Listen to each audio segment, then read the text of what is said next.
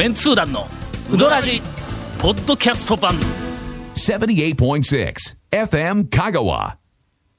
後に大変なことが起こったらしいぞ。なんかねえ？なんか知らんけど、さっきねちらっとね今ちょっとね収録と収録の間のわずかな時間にええ、ちょっと雑談をしてたら、いや、あの、大変なことがありましてね、言うた後、ぐっと黙ったんや。そうなんですよね。これの番組で言いたくて仕方がないと俺は呼んだんやけど。行きましょう行きましょう。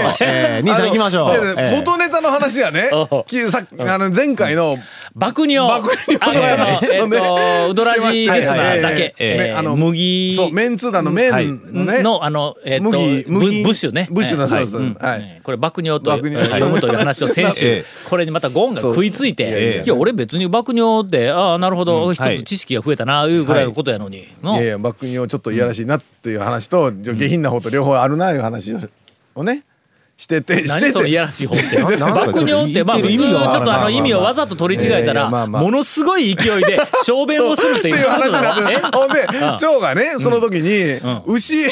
牛はの、言うとくけどの、牛はの、爆乳やぞ、あれ。ものすごい勢いで、牛はするぞ。いや、それね、あのね、俺牛、何回も見牛たことあるんだ運搬の車おるでしょ、たまに。あおるおるおる。あのねうん、えっとね、七八頭を牛を乗せて牛を乗せて車走ってダダンプかトラックかおるでしょ？おるやんか。ほんで、うん。信号で止まっとったんですよ。ほんで、俺、昔、あの、MR2 乗っとった時にん、その後ろに、止まったわけですよ、赤信号。うん。はいはいはい。そしたらね、爆乳をあのね、滝のようなね、もうびっくりしました。あのね、もうね、ああの、超、ジャバジャバジャバじゃないですよ。ドボーってくるやろ。あれすごい。爆乳やぞ、ほんまに。ちびっくりした、あれ。ょっとこんな時間にこんな話してええのか。ねねええあの、お食事中の方すみません。ええー ちょっと喉枯れるほどちょっと叫んでしまいましたが。ーさて、えーはい。今週も、おこの1ヶ月ほど、はいえー大人気の、はい。えー新企画、だいぶ前のお便りを読むぞのおコーナーを、はい。おはい。延々と続けていこうと思います。続メンツー団のウドラジーポッドキャスト版。ぽよよん。わ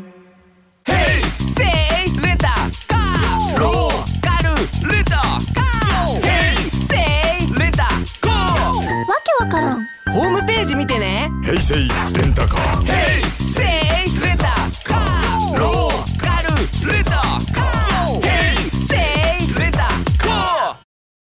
便りを、はい。おいただいておりま。ます。す。えー香川町52歳のおジャニーです、ちょっと長いけどゆっくり読んでいくね、えー今、第76回の放送を聞いていましたら、釜玉は溶き卵の上に熱々のうどんを乗せたものが王道で、麺の上に生卵が乗っているのは釜と釜玉とは言えないとおっしゃっていま誰が？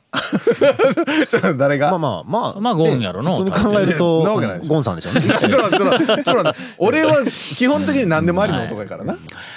お言葉ですが、とお便りをいただいております、はいはいはい。うん私がよく半山の中村に通っていた頃、うんはいはいはい。1998年から2002年頃ですが、やけんまああのブームのピークそうですね。えーまだメニューに釜玉というのは中村にはありませんでした、うんなかったと思います、えー川の方から入る道もまだなくて、ああ小屋の横のお客が、えー並んで、えーっとブロックに座っている横を車でオラオラ行って入っていく時代でした、あのドド君がのあのでっかい、あなんていうのあれワゴン車みたいなやつですね。であそこをえーほとんどブレーキかけたかかけないかぐらいでキャーンって入っていくような ところというはいはいはい伝説になっていますがきっとブレーキをかなりかけたと思いますけれども、本当はね。うん。あそこ入るプロだったんや、はいはいはいはい。ドド君がね。えーその頃は2代目がうどんを売っていて、あのおっちゃんです、そうですね。2代目。ね、はい。奥さんが茹でて水で締めてせいろに取り分けていました、最初は奥さんに行って丼に麺を入れてもらっていましたが、よく行って慣れてくると自分でせいろから麺を取って自由に食べるようになり、えー奥さんもあと5分ぐらいで熱々ができるでとか言ってくれるようになりました、この熱々というのが水で締めてない釜揚げのことで、タイミングがあった時だけ食べられるものでした、まあそ普通そうですからね。そうやったよねあそこね、タイミング上がったタイミングでいったらそれがうん頼めば食べられると、この中村の釜揚げ麺で釜玉にしたら絶対美味しいと思ったので、熱々釜揚げの麺を丼に,、えー、丼にもらって、こぼれないように麺の真ん中をくぼませて、1個50円の生卵をそこに乗せて、味の素を振ってちょっと醤油かけてかき混ぜて食べていました、思った通り絶品で、行けば必ず釜玉を食べるようになりました、他の常連さんも釜玉にして食べている人もいましたが、私がその人の真似をしたとかその人が私の真似をしたとかじゃなくて、まあ誰にでも思いつくこと,、ことなので中村で釜揚げが食べられるなら誰でもやるでしょう、だけどそう中村で釜玉を食べ始めた頃のエピソードやこれ多分そうのですね。うん、で私は基本2玉ずつ食べるので、というか中村の麺なら卵1つに麺2玉がベストなバランスだと思っているので、えー今はどうか知りませんがあの頃の中村の丼は小さかったので。先に溶き卵を入れた丼に上から2玉を入れてもらうのは麺がこぼれそうで奥さんが麺を入れるのに苦労しそうだと思ったのであえて生卵はえー後乗せにしました。私の釜玉の生卵後乗せは思いやりです人生に思いやりは必要ですという、えーメッセージがまだまだ、えー続きます。はい。釜玉で卵を、生卵を後から入れるいうふうなのをしていたという、あのご指話ですね。摘、ご指摘です。えー中村の釜玉がすっかりき、えーお気に入りになった私は会社の同僚やら友人やら親戚やらに言いふらして、えー連れて行って食べさせて布教活動を行いました、えーそれを見ていた他のお客さんも真似をするようになり、中村の釜玉の美味しさを広めるのにはかなり私が貢献したと自負しています、えーその後中村丸亀に中村がオープンしたと八尾の方ですね。そうですね。えー八尾がオープンした時には最初からメニューに釜玉ができ、えー半山の中村でも3代目が店に顔を出すようになった頃には釜玉もメニュー化されたようですと。ただもう10年以上半山の中村には行っていないのです、システムが料金前払いになって小屋から出て食べるという風になってしまったのであの頃の私の食べ方ができなくなったんです。えーすあの頃の私の食べ方というのはあの頃、えー私は店が混み始める前の11時半頃に行き、あと5分ぐらいで熱々ができるでという声を聞き、それまでの間にまず作り置きの麺を2玉取って冷圧で天ぷら乗せて食べながら待ち、熱々が取れるようになったら即2玉をもらって釜玉で食べ、食べ終わってもまだ釜に麺があったらもう2玉熱々をもらって釜かけで食べ、その後水で締めてすぐの2玉をもらい冷や冷やで食べ、最後に水で締めてすぐの2玉を、おもう一度もらってデザート感覚で醤油丼でいただくという感じでした。なんぼ食うね どどんちょっと待って全部で何玉食べよう、えー当時は一玉100円、え卵50円、はい。はい天ぷら100円で、はい。で計算しやすく、えーうどん10玉と天ぷら1つと卵1つといえば、2代目の大将が即座に1150円と言ってくれるので、支払いして帰るというのがいつものコースでしたという、えーっとですね。えー後払いやね。うん食べ過ぎだと思います、えー食べ過ぎだと思います。うどん10だと思います。玉と、はい。お天ぷら1つ、卵1つは食べ過ぎの上にうどん10玉だったら天ぷら1つというのはバランスが悪いような気がします。天ぷらもうちょっといくだろうというような気もしますが。まあまあまあまあうどん10玉食べてたらねもうお分かりの通り、料金前払いで小屋から出て食べるというシステムではこの食べ方はとても辛いんです、えーおかわりは並ばなくてもいいですよとお言ってくれるんですが、えーたくさん行列している人に割り込むような形でおかわりするのは恐縮してしまいます、えーえーかといって毎回生産するのは辛い。5回もかといってさらに、えー一度に10玉注文することもできませんというね、えーというあの、懐かしい、えーえーお言葉ですが言うてそう釜玉に対するあのクレームが入りましたが、まあ、それ以上になんかこう、懐かしいエピソードを、えーいただきました。あまあ、半山の中村に釜玉がででき始めた頃のエピソードがね、えーまあとりあえず10玉は、あお菓子。食べ過ぎ。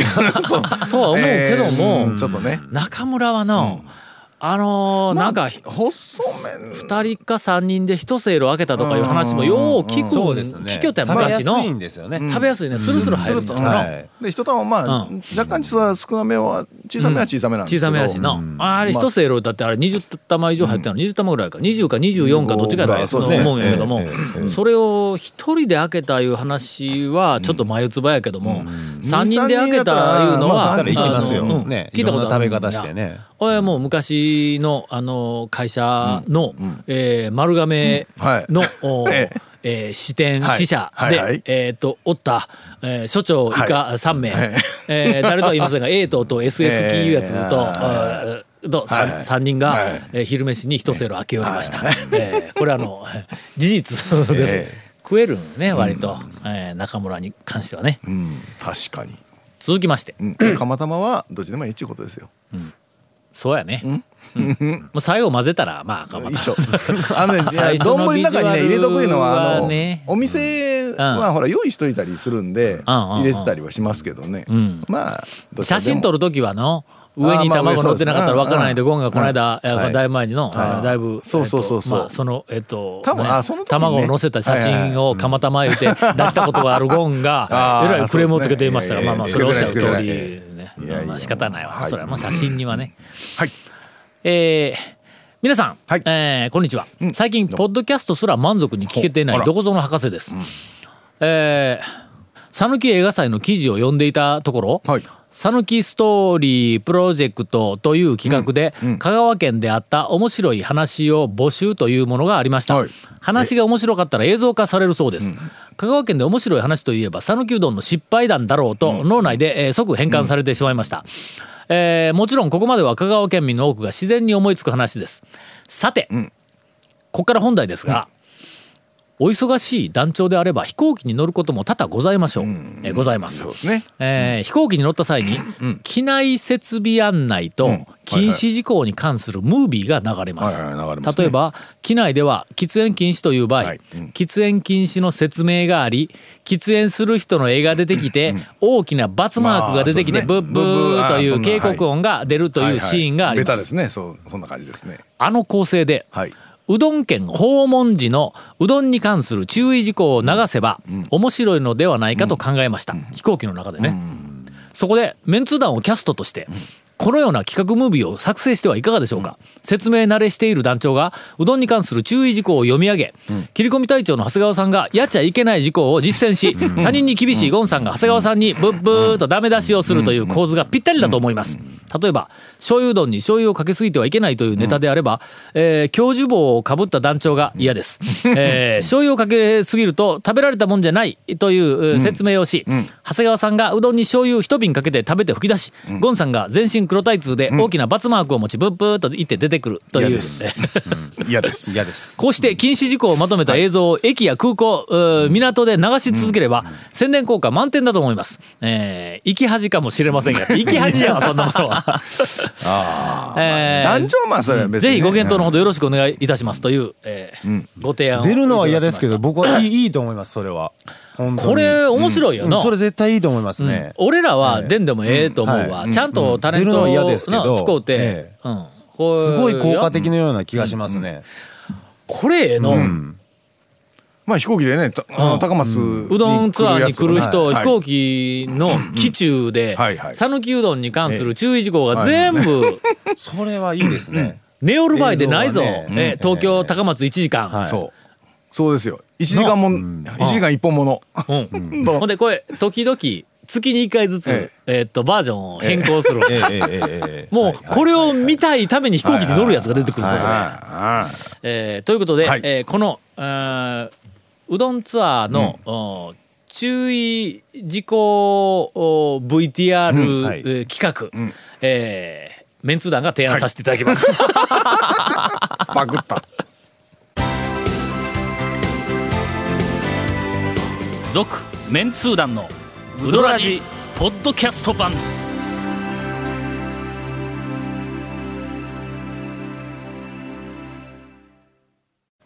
団長コンさん長谷川さんご無沙汰しております、はいはい。えー久々にお便りします。どこぞの博士です、えーついさっき読んだ気がする久しぶりで全然ないけど。えーなぜ、えー久々にお便りしますというハガキが、えー直ちに読まれたのかというと、はい。だいぶ昔のお便りをランダムに読んだの本来はその間えー相当空いてるということですね。ただしこれ2015年のお便りやぞあこれ。今年ですよ。うん、ということは、その前のお便りがものすごく昔だったという、年がもっと前です。私、サラブレッドの競争本能に関するスポーツ観戦と投資を趣味としております。なか。なか高尚な趣味をお持ちですサラブレッドを競争させるスポーツにおいても博学であるタオはいはいえータオ団長であれば、えーご存知の内容ではあると思いますが、ノーザンダンサー系やミスプロ系といった系統で、あの系統をねあのあまり略すると、えーちょっと最近の若い子みんなこう、の馬の名前とかなんかい。ろいろ略するからの、キングカメハメハいう馬がおるんやけど、金カメって呼んでみんな。一回もなんか違いますね。うんミスタープロスペクターっていうのこいつそれミスプロ。ああ、そう。ミスプロってあそういうことね。ミスタープロスペクターって言ったらなんかかっこいいけども、ミスプロって言ったらなんか知らんけどなんかワープロ。で失敗したみたいな感じがするやんか、ミスタープロテクターでした。プロステプロスペクター。なんかミスタープロスペクターやったら絶対白いなんかヒマラヤンの猫をさ、スペクターやそれなんかこうこうやってなでながらさボタンを押してさ 誰かがヒューって押しそうな気がするやん。あもうもう来ますけどね。もうあのスペクターあの公開。あもう来るん。やゼロいや全然話は違いますけど。はい。えー、うーんと、はいはいミスプロ系といった系統で はいはい。競走馬の性格や特徴の共通項が表す、うん表せるように、うどんまあも遺伝がね。系統によって性格がある程度語れるのではないでしょうか。えー昔ちょっとの麺の系統表を作ったりそうですねそうだよ。な。まああ 弟子というかん。ね。続いては、うえーうどん血統表について団長が文化活動として取り組んでいらっしゃる讃岐うどんアーカイブの中で、ぜひ含めていただけたらと考えております。これは昔あのーあれ何巻や？書いたやろ。何かありましたね。あのーむぐるま、ええ。父さんのむぐるまのうどんを。今でこそみんなぬるぬるずいべんって言うけど、言うての言うてへん。まあまあみんなああんま言うてないんだ言うてへんな。あの時に、はいえっ、と、ノーザンダンサー系の出汁とか、な？んかいろいろこう、あれ、系統ちょっと変えとったんはや。で、えっ、と、ムグルマは、ヌルリーフ系になっとるはずなんだ。あれはね、競馬の血統でミルリーフっていうのがおるんだ。あそのミルリーフ系っていうやつをちょっとこう、文字ってあんね。ぬるっとするからね。あれ、ええネーミングやったなとは思うんやけども、うーん。結構前に放送された「踊らじ内で」えー長谷川さんが半山中村開店のお陰に西森が関係しているという話が、あーああ話をしていました。はいはいはいはい。半山の中村のお師匠をたどっていくと、西森西森ですね。そうたどり着いたんやね。うん。はい。で、えーその話を聞いた時に、じゃあ今の讃岐うどんの中心に近い中村系統のうどんって始祖が西森ってことなのかと思いました、そうなると西森はエクリプスかいやそこまで、えー古くはなくてネアルコぐらいか。ではまあこうちょっと知っている馬のね、えー過去の守護馬の名前を、えーエクリプスという、まああのなんかあの素晴らしい馬が、ネアルコというまたこれまたまあすごく強い、だいぶ前の。系統のがあるけども、もっと前にいた方がええ。ぞ。うん、始祖。始祖でエクリプスやネアルコイオリオではは、まだまだサラブレッドの競争本能に関するスポーツ観戦と投資を趣味としているとは、まだまだ。あーねえ あ、そうか、観戦と趣味、投資が趣味やからね。どうでもやるな。えー、ダーレイ・アラビアン、うんと呼んでください。えーどうでもやる。一部の人にしかわからない話です。どうでもやる。えーもちろん、うん血統として引き継ぐのは麺のタイプだけではなくて、えーネギは畑から取ってくるとか、えー店の建物は納屋っぽいところなど、味わい、ね。味わいの味以外の味わいについての、お血統というか遺伝があるかもしれませんと、えーいうあご提案をいただいております。まあ始祖に関しては、今のところお中村系のまあ始祖といえば、まあ、一応西森にどうも行き着く、西森の前はまだ発見されてないんや、それからえーっと宮武はい。の、あのー元祖宮武、はい。えーうどん界の一郎の方の,、はい。あの宮武のはい。系統のはい。一番、えーっと始祖が山上。やね、あれがまためちゃめちゃ古いんだ、うん。えーいくつかあの思想は、ねえーそうですと発ね見。されています変わった形っていうのもありますけどね。中田うどんの先代の方もかなりの店の思想のようなあ感じがあーそうやねね。わら屋さんであったりとうんうんうんか、谷川米国店のおばあさんに麺を教えてたりとか。ほんまか、はい。かなりの長田うどんの一番最初の先代の方は結構な思想だと思うんですけどね。はあ、ええじゃあその上が空海？あそうそうそういや、土井勝ですよ。あそうええ。土井勝先生。土井勝先え生は空海に習って空う？ん。多分空海につながると思う。つながる。どっかうん。にどっかに空海におるわ話よ先に。空海かなり長生き。あそうか。空海まだ生きていらっしゃるんだ。ああそうよ。の？高野山で。あそうです。それから毎朝ええ。ご飯を持っていきよるやそうそうの？そうですそうです。空海様に。ということはまだ習ってる人おるかもわかりません、空はい、海さんに聞きに行ったんやんちゃうんですか？取材に アポ取れんがいやいや。突然行ったら失礼やしそうん。いやいやこれあんまりちょっと突っ込みたくないこれ。まあ、この辺はですね、はい。えっ、とおいおい。おいおいはい。あのー讃岐うどん未来さんプロジェクトの中で取材を進めていきますから、ね。だんだんいろんなものが分かってくるとは思います。えーちなみに、はい。蒲生の、はいはいはいはい。思想は、はえー米崎さんとこ。ろです。続メンツー団のウドラジポッドキャスト版。続メンツー団のウドラジは FM 香川で毎週土曜日午後6時15分から放送中。You are listening to 78.6 FM 香川